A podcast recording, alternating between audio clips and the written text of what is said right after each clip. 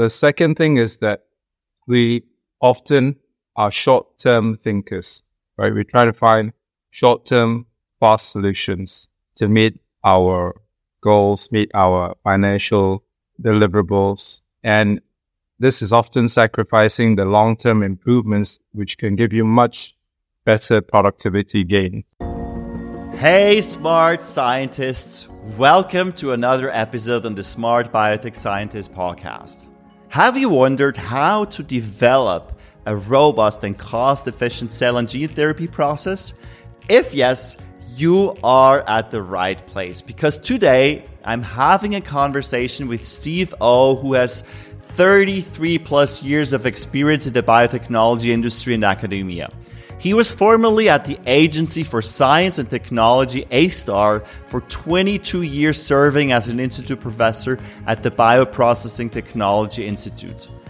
During this time, he was the inventor of novel bioprocessing solutions such as microcarrier technologies, small molecules for differentiation, CRISPR activation, serum free media, and monoclonal antibodies. He holds 43 patents and published 145 papers. He also serves actively as an advisor and reviewer on several premier cell and gene therapy societies such as the International Society of Cell and Gene Therapy. And he currently is a scientific advisor to several international companies involved in lentivirus and AAV manufacturing, cryopreservation solutions, biodegradable edible microcarriers, novel gene delivery methods, cultured meat, and stem cell manufacturing. So today, smart scientists, you're to be in for a treat. Stay tuned for our conversation with Steve O. Are you juggling the complexities of CMC development while trying to enjoy the beauty of biotech? Have you ever wondered if there's a way to simplify bioprocessing? Welcome to the Smart Biotech Scientist podcast, where we're diving headfirst into the very challenges you face. We're breaking it down, demystifying the jargon, and giving you the keys to unlock your full potential. I'm your host, David Broman, and I get it. With 15 plus years in the biotech industry, I face the same challenges you do. There's a way to simplify and streamline so you can remove complexity, you can skip trials and errors, deliver without delay your groundbreaking therapy to clinics at market, and still enjoy every single step. Do you want to learn how industry experts and I did it? Grab a cup of coffee and your favorite notebook and pen. Now is the time to take your bioprocessing game to the next level. Let's smarten up biotech. Hey, Steve, welcome to the Smart Biotech Podcast. It's so good to have you on the show today. Thank you, David. Thanks for inviting me. I look forward to this conversation. Steve, share something that you believe about bioprocess development that most people disagree with. Oh, very happy to. Actually, I would like to back up a little bit and share two or three things before talking about bioprocess optimizations. And the perspective is that I think all of us have a blind spots and it's important to hear carefully other viewpoints as much as possible and not let our predetermined or inverted commas prejudice views cloud the view of the conversation. That's the first thing. And if you come in with uh, very carefully orchestrated listening ears to hear from the other person, that is the foundation of developing solutions, whether it's by process or anywhere else. So that's the first thing. The second thing is that we often are short term thinkers right? We try to find short term, fast solutions to meet our goals, meet our financial deliverables. And this is often sacrificing the long term improvements, which can give you much better productivity gains. So those are the two kind of background perspective that if we approach um, a solution towards open mindset, and secondly, look at long term improvements over short term gains. That's a perspective that is different from many people's view how to solve problems. And the third uh, point about specifically on process optimization, I believe is the most important starting point to make product, manufacture biological products after the discovery. And process development should be a significant pillar in every biotech company that wants to scale and to be able to finally manufacture consistent product. Because the field was built on discovery of molecules, cells, or mRNA. They think that is the be all in everything of the company or of the team. But the process development, um, which then leads to high quality manufacturing, is where I think both of us agree that we need to educate our fellow scientists and engineers to look at that section and then translatable solutions from small scale, literally lab scale to pilot scale and then pilot scale to manufacturing scale. So I hope that is a useful uh, starting intro. Excellent. Thank you, Steve. Before we talk about the more technical aspect, give us the two minute version of how you got started in biotech and what you're the most passionate about in biotech. I did my undergraduate at uh, UCL and then PhD at Birmingham University in the UK. Those were the two pivotal experiences that at that time it was called biotechnology. It was such a word. Biotechnology was new. The discipline was called biochemical engineering. So I entered that field and the biologics companies were just starting out literally like five year old companies, Genentech, Amgen, and so forth. So that was my kind of dream to work in one of these companies and get involved in process. However, what happened instead was I ended up in Singapore in 1990, and that was the launch pad for me to build my team of researchers in the Bioprocessing Technology Institute. So from there, I looked into antibody process development, media design, and then I spent four years out in pulp filtration. And then when I came back and I started looking at stem cell bioprocessing issues, again, how to scale cells. So, are some of the key points in my journey. Wow. Impressive. And since you've seen a lot in biotech, you've seen the glorious past of biotech, let's look into the future and let's contemplate the promising future, especially in the cell and gene therapy space. What technologies do you think, Steve, will have a significant impact on the industry in the coming years? I think any new promises or discoveries in biology 20 to 30 years to realize. And in this field, we have so many new shoots coming out. Literally every year, some new technology comes out, whether it be CRISPR or mRNA or in vivo gene deliveries or all these are, I would say, seedlings that have been planted and they all have to take 20 to 30 years to mature.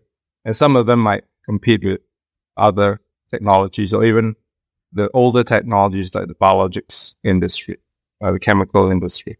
That's the first part. Personally, I'm still hoping for transformative cell replacement and regenerative therapies to be big winners around 2030. We discovered the embryonic stem cells around 1998, and then Yamanaka did reprogramming around 2006. So that'll be 24 to 30 years of generation from discovery to translation. So hopefully around 2030, we would see some therapies in the market, which I love to see. That's my first bet. The second bet would be that immunotherapies become allogeneic source. So right now, the default therapy is autologous T cell CAR T therapy. People are trying to make these more off the shelf allogeneic T cells, which are easier to produce, potentially could hit a broader spectrum of patients. And that seems to be a practical solution, allergenic T cell for therapy. And then the third area, I think, is a toss up between extracellular vesicles, viral, and RNA therapies. These are much younger in the field, right? They're probably between seven to 10 years old. So we still don't know what some of the limitations are when they hit the first phase one clinical trials. And then they, either they succeed or fail. Those would be my bets in this biotech area. And what are the key challenges now that scientists today face in the development of cell and gene therapy, especially of robust and cost efficient manufacturing processes? I'll give you a broader perspective on the answering because there's so many ways to tackle an issue, right? Finding a real world problem to solve. By that, I mean it has practical applications in therapy, makes changes to health, solves a disease that has, is intractable. Finding that unique problem is the first thing. What is that problem? And then secondly, I tend to keep abreast and this started even back in the 1990s when I first graduated. I always kept abreast of the latest commercial news, development, successes, failures. So at that time, there was a biotech newsletter that I subscribed to. So everything in the biologic space, uh, I would hear about.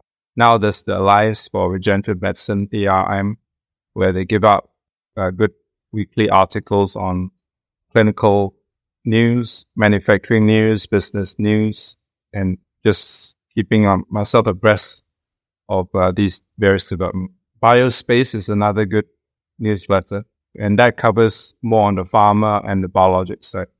Big mergers, takeovers, buying companies out, stuff like that.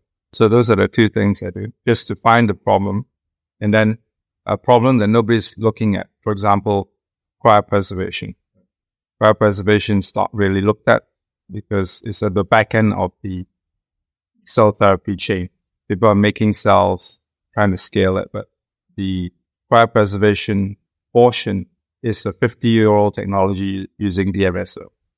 And DMSO is, was not made for cells, really. It was made for uh, biologics and other applications, and definitely not tested across multiple cell types, for example. So once you found the problem, you have to try and try and try different methods that are appropriate for solving your challenge. So I will give the example and maybe we can step into this more detail later on. Going from say monolayer plastic cultures to suspension culture. So in this case, we evaluated aggregate cultures and microcarrier cultures. And eventually we went with the microcarrier cultures because they were much easier to handle than aggregate cultures. And there was also the example in the vaccine field where microcarriers have been used to make vaccines for a long time, but now you're tweaking the microcarrier for expanding anchorage dependent stem cells. So it's a little bit of the complex answer, but does that help you address the question that you asked? Yeah, absolutely. Thank you for explaining this to us in, in great detail. Now, the patient need is tremendous. You've highlighted it. There are a lot of untreatable diseases out there the opportunity is tremendous. And at the same time, the challenges, especially in manufacturing of these therapies, are still huge. So, one of them being the scalability, and it's one of the biggest um, difficulties in cell and gene therapy manufacturing. So, how can we overcome this particular challenge? Step by step. And one of the first steps that I would suggest is do a lot of experiments in the small scale. As small a scale that simulates the scale of a liter or more, do many experiments at the small scale. I would say below 100 mils. And another aspect of this solution is I think the microfluidic technologies and solutions are now maturing to the point which will enable us to perform lots and lots of experiments in this low volume. In fact, in the microliter volume or less than one mil volume. This technology, this microfluidic technology, and I can potentially recommend a speaker here too, has not been explored in bioprocess development. But we just wrote a review article about the power of this technology and how it can be used to do multiplex experiments. It could simulate, say, flow shear stresses that the cells can be exposed to. You could combine treatments to the cells on multiple channels and you can move things around. You can detect individual cells responses, stuff like that. So using the microfluidic technology could be one way to address the many variables that you would have to solve in scalability. And I predict this technology will become more prevalent in process. Then once you've done many experiments below the 100 mils. Then you validate in, say, 100 mils shake flask culture, 500 mils spinner culture, then one liter control bioreactor where less and less conditions will be tested as the volume increases. So once you move into the bioreactor environment, then you use apply the traditional methods of process uh, development, which many companies already have bioreactor solutions. But we could look at these smaller scale solutions using microfluidics technology. Fantastic. And how can we solve the cost issue? Because, I mean, we have great therapies with a lot of potential, but unfortunately, these therapies are so expensive and hinder us from democratizing these therapies, even in the Western world. And we don't even speak about at developing countries. How can we cut down these costs significantly? I think most of the cost drivers are due to manual manipulations. So when you first create a process solution, right, you have to handle many bits of apparatus, equipment, and then transfer to another apparatus and do something else. So as we understand the uh, process flow better, replacing some of the manual manipulations with devices that can be able to carry out these processes in a more consistent manner.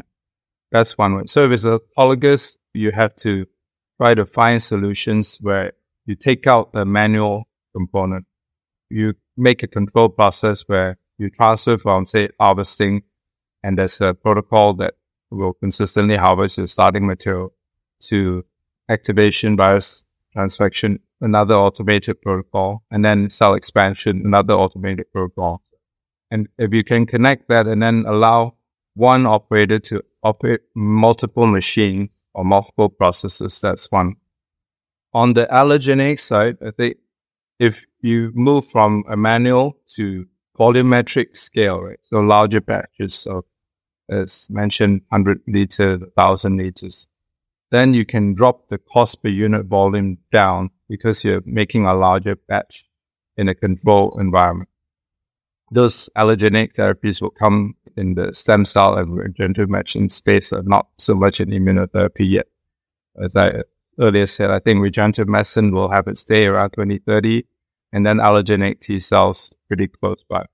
So as we get better at controlling processes, either making it consistent for autologous, or we make larger batches of allogeneic material, then the cost of goods will go down. And we hope it will follow what happened with the CHO cells for biologics, where I think when they first started the cell, so the uh, therapeutic dose was in the hundreds of thousands of dollars per dose, and then it dropped to tens of thousands, and now it's in the two and three thousand dollar per dose kind of thing.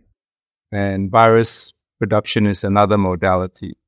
So as we produce virus in more efficiently in HEK cells, the virus dose for the CAR T that goes to T cells, the CAR uh, construct that goes into T cell, right? Um, that's made in a lentivirus uh, production. So you can go from those cell stacks, which are highly manual, to say the Univercells bioreactor, which is a membrane bioreactor that can be scaled to 100 liters, really 300 liters. Or you again put them, these hex cells on microcarriers, and then you can run 500 to 1000 liter, 500 liters 1000 liter bioreactors and drop the cost of goods off the lentivirus part. It's all work in progress, but these are some of the ways we can drive down the cost of manufacturing smart biotech scientists, maybe you're wondering, like I am, you've been working in the biotech industry for a while, especially in biologics, and we see there's a tremendous manufacturing development need in the cell and gene therapy space. So, Steve, can you help those scientists understand who work in the biologics? How can we leverage our skill set and our expertise to help down driving the cost in the cell and gene therapy space?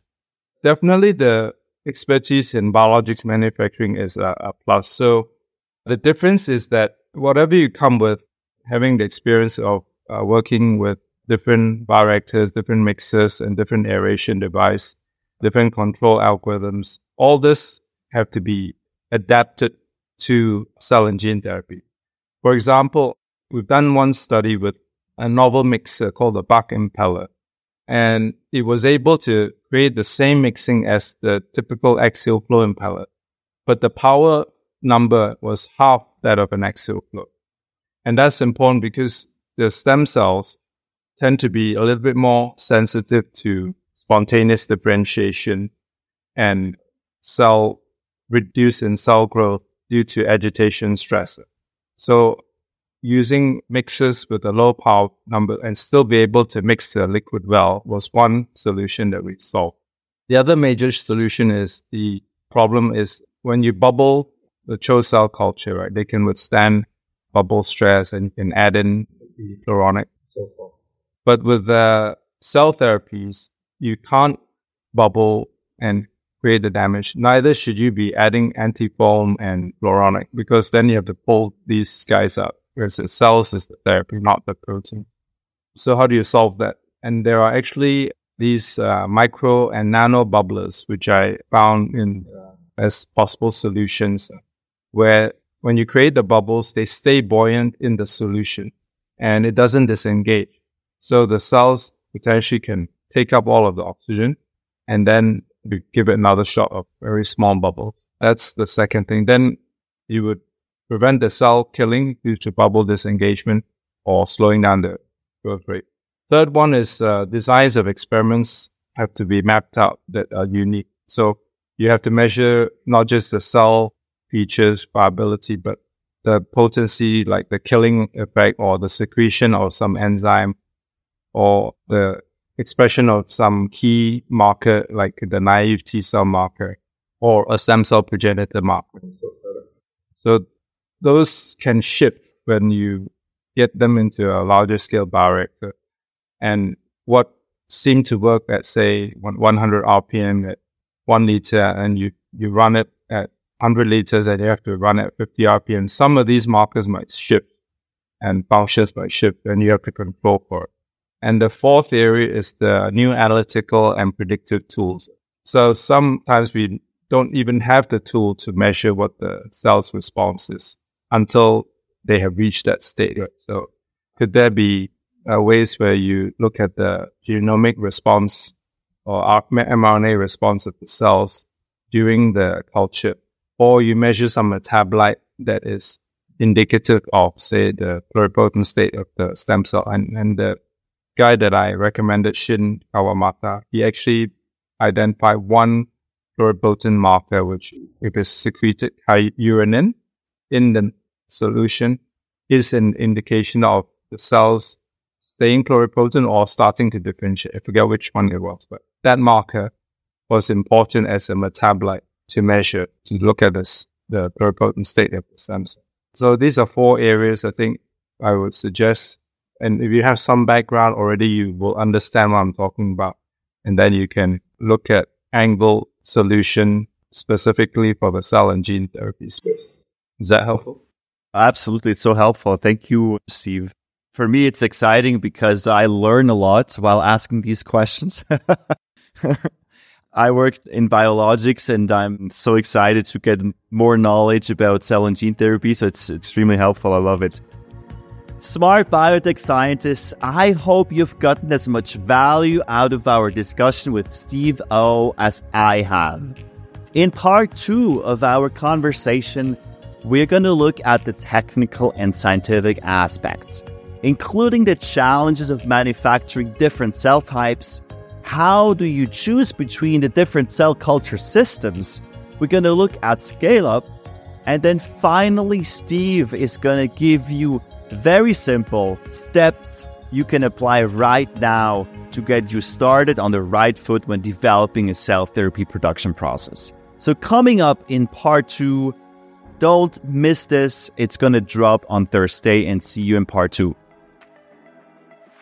All right, smart scientists. That's all for today on the Smart Biotech Scientist podcast.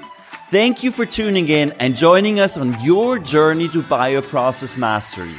If you enjoyed this episode, please leave a review on Apple Podcasts or your favorite podcast platform. By doing so, we can empower more scientists like you. For additional bioprocessing tips, visit us at smartbiotechscientist.com. Stay tuned for more inspiring biotech insights in our next episode. Until then, let's continue to smarten up biotech.